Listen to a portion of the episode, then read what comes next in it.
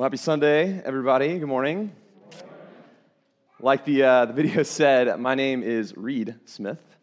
My wife, Emily, and I are campus ministers up on the peninsula on the campus of Christopher Newport University. And we're just so thankful that we get to be doing ministry in this way. We're just thankful in general this time of year. I know this, this season we've been in with COVID has been stressful, it's, it's been the cause for a lot of uncertainty. But I hope over the last few days, you all have gotten a chance, and everybody tuning in online, everyone has gotten a chance to just pause and be reminded of all the things we still have to be so, so grateful for. But for this morning, I actually I, want to I want to talk a little bit about something that most of us aren't so thankful for, at least uh, in the moment they're happening. I want to I want to start by talking about tests okay? I, I work on a college campus, and I, I ask students when I meet with them, what's, what's something I can, be, I can be praying for about your life and what's going on? And like the number one thing, without fail, they ask for prayer for are exams. So some of us here and some of you watching online, you, you, you understand this feeling because maybe you're in this season where you're in school and you're taking tests regularly. You know how stressful that can be. Maybe you're here and uh, it's been a while since you sat down and took a multiple choice, but you remember how it made you feel. I, I've been out of school for, for a little bit of time now, and I still will have these dreams at night sometimes. Maybe I'm not the only one. We're like, I, I will be in college, okay, and there's, there's some test that I, that I have the next day that I just found out about. How could I miss this? How could I be so stupid? I haven't studied. And I'm freaking out. What will I do? I'm going to tank this, my whole college career down the toilet. And I'll wake up in like a cold sweat. My wife's like, What's going on? I'm like, Okay, it's good. We're fine. We're fine. Maybe I'm not the only person. Uh, hopefully not. Maybe that's happened to you as well. Tests can be really stressful, they can be really hard. Most of the time, in the moment, tests are not fun. But they can be really good for us. I want to share a verse from James chapter 1. It says this at the beginning of the letter. It says, Consider it pure joy, my brothers and sisters, whenever you face trials of many kinds, because you know that the testing of your faith produces perseverance. God's word says time and time again, and here really explicitly, that we grow when we face some sort of opposition. We are strengthened when we wrestle. But the question we've been asking in this series is what about when we wrestle with God? What happens then? This has been the essential question for, for quite a few weeks. You guys have been looking at different stories, different characters who have wrestled with God. And I get the, the privilege today, I get to cap off this series by talking about one of my favorite texts in the entire Bible, and that is Matthew 26. So if you have your Bibles here, you can go ahead and search that reference. If you're online, you can grab your Bibles and open those up. You can also follow along with the text we'll put on the screens. In this passage today, we're actually going to be going back to the story of Jesus, the Son of God who in this story is wrestling with his father. As a kid, my brothers and I, we used to wrestle with our dad all the time. And it was always so much fun. And even now, I'm convinced I uh, could not beat my dad, even though I am a fully grown adult because he cheats. Uh, this story, though, is not like that. This is not really a fun story. It's, it's not a really happy story. It's pretty heavy.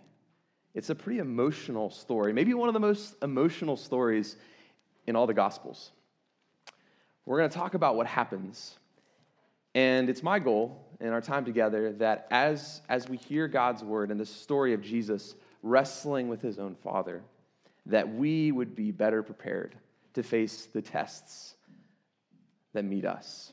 But before we dive in, let me just, let me just open up with a word of prayer. So bow with me. God, we, we thank you for, for being who you are.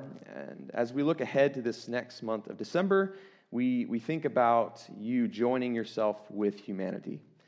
we think about you becoming man alongside us and your son, Jesus.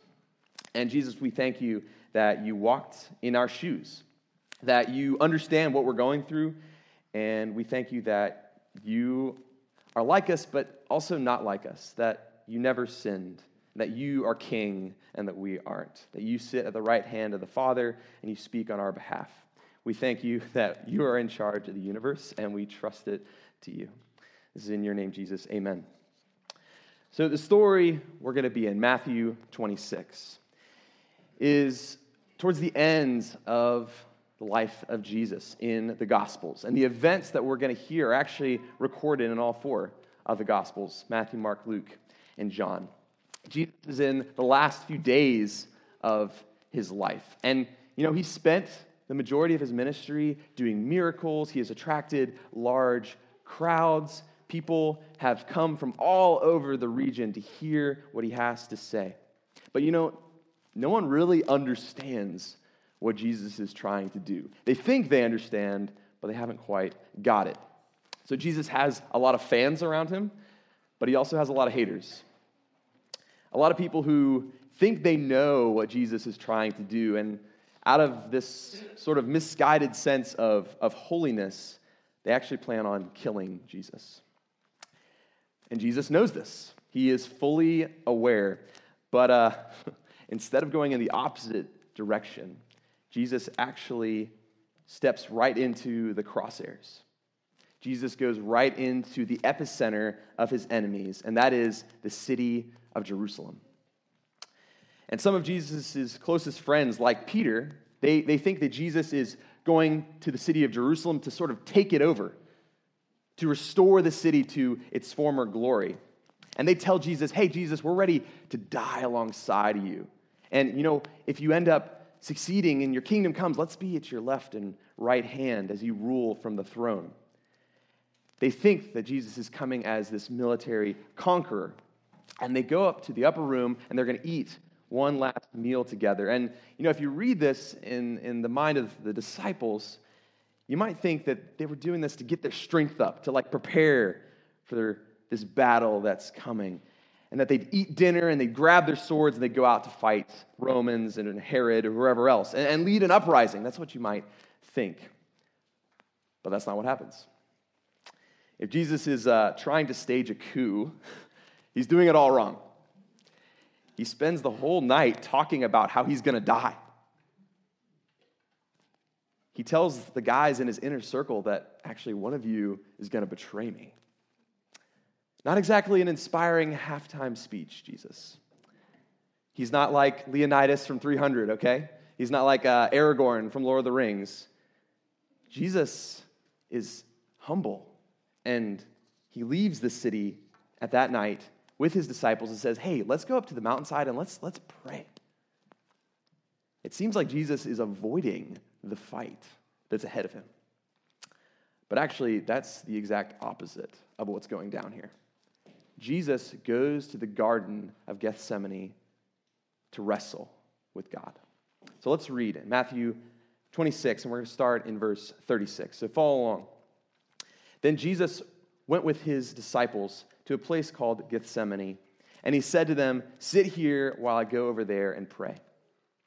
He took Peter and the two sons of Zebedee along with him, and he began to be sorrowful and troubled. Then he said to them, My soul is overwhelmed with sorrow to the point of death. Stay here and keep watch with me. You know, Jesus was in the habit of going off and praying alone. One reason for this was probably because Jesus didn't want to make a spectacle out of his prayer life, maybe like some of the religious leaders in his day. Jesus also had this passionate desire to be in relationship with his Father. He made it a huge value in his ministry, despite the fact that in his day, Jesus may have been the most busy man in the entire world. And on the rare occasion, Jesus would actually take some of his closest followers with him.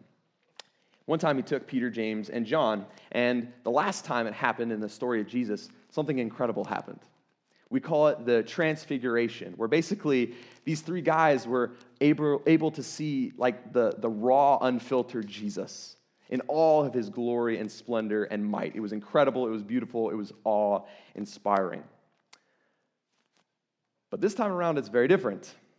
This time around, Peter, James, and John, they go with Jesus. And instead of glory and splendor and like Moses and Elijah, right? In the Garden of Gethsemane, Jesus is weeping. I kind of imagine him ugly crying. He is vulnerable and he's not trying to hide it. He isn't giving these three guys some epic spectacle. Instead, he just asks that they wouldn't leave him in his time of need, that they would be present. And really, that's point one of what I want to get across, that I want to share and challenge us this morning. Sometimes the best way to comfort a grieving person is just to be there with them in person. It's not about having the right words necessarily, it's, it's about being there and holding on and not letting go. And it's reminding them that they're not alone. And that's point number one. Life is not a fair fight, so fight together. Loneliness, I think, is one of the worst kinds of pains anybody can experience. And the holiday season actually is one of the times of year where we tend to feel this worse. I looked at some recent studies where something like 40% of Americans increase their loneliness in the holiday season. This tends to be uh, something that is focused on older adults, but it's also very true of younger people, like the college students I work with. The months of November and December can just be really tough. And these stats that I, I was looking through this week were all before COVID right? Before social distancing and everything else. And I can only imagine how much harder it is to be lonely here and now. And so that's just a challenge I want us to, to, to place on our shoulders, to think through as we're, we're, we're considering this passage, that we have an opportunity to comfort the lonely by our presence. Even if it is over Zoom, taking that time, sacrificing part of our day to be with that person. Maybe taking a walk with someone, because sometimes screens can get really old. I understand. It's not something you have to do as, as uh, someone with a degree in psychology. You don't have to be an ordained minister. You just need to be fully committed to being present with a hurting person. Because you know, the world will try to separate us, it will try to tear us apart, but when we're united, we can endure hardship. I'm reminded of Ecclesiastes chapter 4. It says this at the last verse there in verse 12. It says, Though one may be overpowered, two can defend themselves. A cord of three strands is not quickly broken. Man, loneliness, it can be brutal. And Jesus, he himself experienced this firsthand in the garden. Peter, James, and John, they just kept falling asleep, let alone stay lucid enough, right, to pray by Jesus' side. And so often we're like these guys. We're not paying attention to those people and need around us who just need us to be awake with them.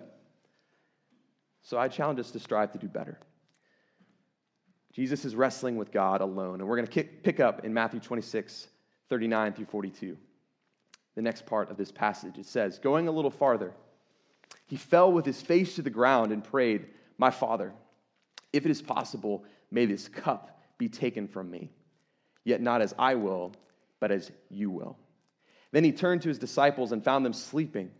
Couldn't you men keep watch with me for one hour? He asked Peter. Watch and pray so that you will not fall into temptation. The spirit is willing, but the flesh is weak.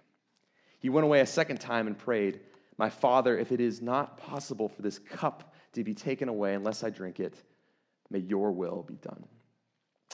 You know, not long before this, uh, Jesus and all these guys were in a boat together. And they were on the sea, and Jesus decided to take a nap, which, again, just reminds me how exhausted he must have been, how busy he must have been that you can fall asleep when a storm blows in, this chaotic wind. The disciples are freaking out. What's going to happen? They have little faith, and Jesus wakes up and he saves them. Now, we fast forward after that story. We're here in the garden, and now it's Jesus who's awake alone and the disciples who are all asleep. You see, they don't realize what the real threat is that threatens the kingdom. They haven't learned what the true danger is, and they retreat into dreams and fantasies and escape routes from the reality of what's going on, the agony that Jesus has to endure. Jesus is facing the greatest test of his life. He's wrestling with God because Jesus knows what the Father wants him to do. Jesus has to drink the cup of wrath. And uh, that's kind of a weird concept. It's one that like we don't usually walk around saying in ordinary speech, the cup of wrath. So we're gonna we're gonna unpack that here in a second. And I think the, the way that's helped me to understand this just in the last week or so was with all the rain that we had in Hampton Roads a few weeks back. All right, if you're watching this online and, and you're, you're from out of town and, and you didn't experience this, uh, in some places like my backyard, uh, we got like eight inches in, in like a night. It was, it was crazy. And I was one of those people who, you know, forgot to, to put in all of my things uh, that were left outside. And so a lot of stuff got wet. It was raining sideways, so there was even a leak in my house. It was, it was crazy. But uh, one of the things I left outside was this wheelbarrow that ended up getting completely filled. No exaggeration, like to the brim. It was wild. This thing was so, so full of water. And a few days later, I had to go use it. I was like, okay, I need to go dump this out. And as I did, it all comes out at once, like this huge rushing sound. It was kind of cool, I'll be honest, right? Like the inner like five-year-old me like wanted to find like an ant hill that I could dump it over. But as I thought about that, it, it kind of brought to mind this, this weird image. Like, what if somehow all the rain that we got in that one night that, that left, you know, a lot of streets flooded, what if it all kind of got caught in one giant bucket? One giant wheelbarrow, okay? And what if it was poured out in just one block of our community? Maybe one block here in, in Portsmouth or, or Newport News, where I'm from. All of those millions and millions of gallons from this storm in one spot. Or maybe even on one person. Can you imagine? Just how awful that would be, the destruction, just the power of that. Keep that image in your mind because I think that will help us understand in just a little bit what Jesus is describing when he talks about the cup of wrath that he has to drink. All of God's wrath against humanity and our sin, locked and loaded, all concentrated in one point, in one person. And Jesus has to drink it to its dregs. That's the great test that Jesus has to endure, because the cup of wrath is going to take shape in the cross. And the question is would he complete his mission that he was born for and die in the place of, of disobedient Israel first and then disobedient you and me? Would Jesus submit to God's will? That is his test. Would he pass? And thankfully, the answer is yes. Jesus would go on to drink the cup of wrath, which is the best news in the world. That's what the gospel is all about, guys. The gospel promises us that we have forgiveness now because of what Jesus did and resurrection, like Jesus experienced, which is awesome. But here's the thing, and the next challenge I want us to think about the resurrection, it only comes after death. And that's point number two. Victory only comes through defeat. If you want to follow in Jesus' footsteps, they're going to lead to one place, and that is the cross. Before you got the empty tomb, you have the cross. And as I think about this, this challenge is, is so heavy. And this is one of the things I think I wrestle with God most personally. And, and the students I work with, so many of them wrestle with it too. This idea that Jesus has drank the cup of wrath, and, and we deserve that punishment, but now we can be free from it. But still, as followers of Jesus, if we commit to Him, we have another kind of cup and bread this communion that we take every week. This cup that we take is an agreement, it's a commitment that we're going to be like miniature versions of Jesus. And we're going to do that in a way that points people back to Him, the true Savior. We still have a cup to drink. And that means something really hard. That means change. That means obedience and submission and you know, I, I, love being a part of a church community and, and singing the songs. I love all the encouragement that this brings. But like when it comes to actually changing and being convicted of my sins and giving up things that I think are important for the sake of the kingdom and for the sake of others, that's the hardest part. This dying to self that we're challenged with. I, I even, when the beginning of this COVID thing started, I, I, hated inconveniencing myself with, with wearing a mask, my, gla- my glasses fogged up, all these things. It was so, so frustrating because I, I want to be self reliant. I want to say, God, my kingdom come. but it's not that. It's your will be done, not mine. My kingdom can go so that yours can come. That is the challenge of the cross that's still so relevant for us. Are we willing to be changed? Are we willing to walk with a limp and get our name changed like Jacob did, that first man who wrestled with God that we talked about in weeks past? Are we willing to die to self pass this test? Be miniature versions of Jesus. That's what the name Christian really means. The cross is a challenge for us as well. But the story in the garden, it's going to reach a climax. This is in Matthew 26, 45 through 46. If you're following along, we're going to finish this up. It says that Jesus turned to the disciples and he said to them, Are you still sleeping? Are you still resting? Look, the hour has come, and the Son of Man is delivered into the hands of sinners. So rise, let us go. Here comes my betrayer. And when Judas and, the mob, they, they draw close to Jesus, they're going to capture him. This is what Jesus says. This is Matthew 26, 50. Jesus replied, Do what you came for, friend. Then the men stepped forward and seized Jesus and arrested him. Jesus doesn't run away from danger. In fact, he goes towards it. But he doesn't meet these men and Judas in battle. He actually meets them in surrender. And it looks like Jesus is surrendering to, to Judas and the authorities. And at one level, maybe that's true, but that, at the end of the day, isn't really who Jesus is surrendering to in this story. At the garden, at the climax of his test.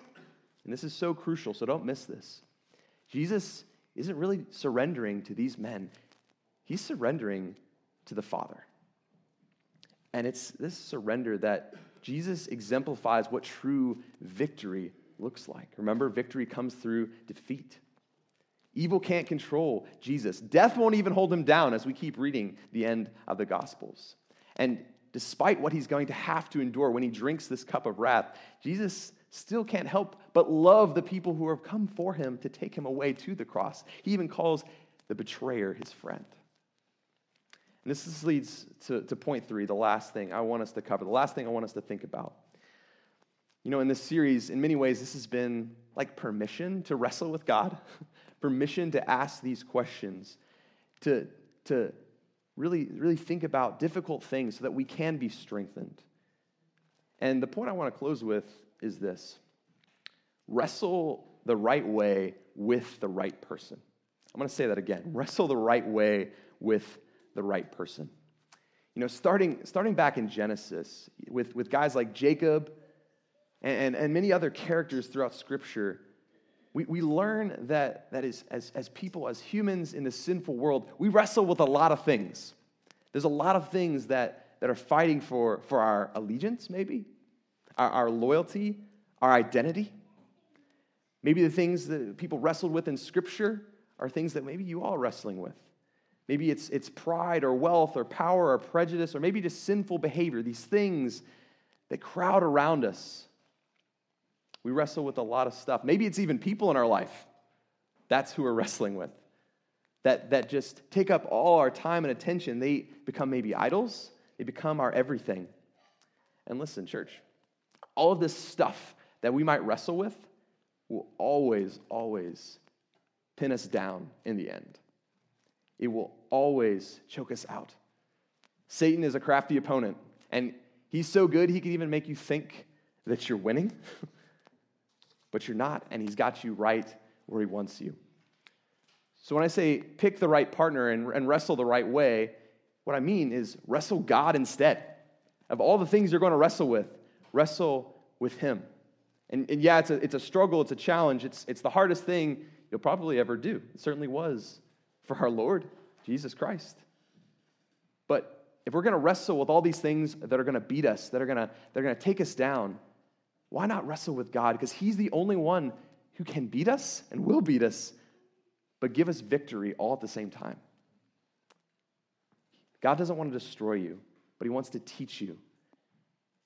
He wants to teach you how to truly be men and women who bear His image, how to be who He created us to be. And He displayed that perfectly in the person of Jesus Christ, the Son of God who wrestled with the Father. And when Jesus, He's facing this great test in the garden, He says, Not my will, but your will be done. Jesus died. He drank that cup of wrath, but he was raised to life in glory. And it's my prayer that when we're faced with the test, whatever that might be, this year in 2020, you might be feeling and might be experiencing the greatest test you maybe have ever experienced. It's my prayer that we would take those words of Jesus and allow those to be our prayer, those to be our guiding light, that not our will, but your will be done as we are people wrestling with God. And I just want to close with Romans chapter 6, verses 5 through 7. It says this For if we have been united with him in a death like his, we will certainly also be united with him in a resurrection like his. For we know that our old self was crucified with him so that the body ruled by sin might be done away with, that we should no longer be slaves to sin, because anyone who has died has been set free from sin.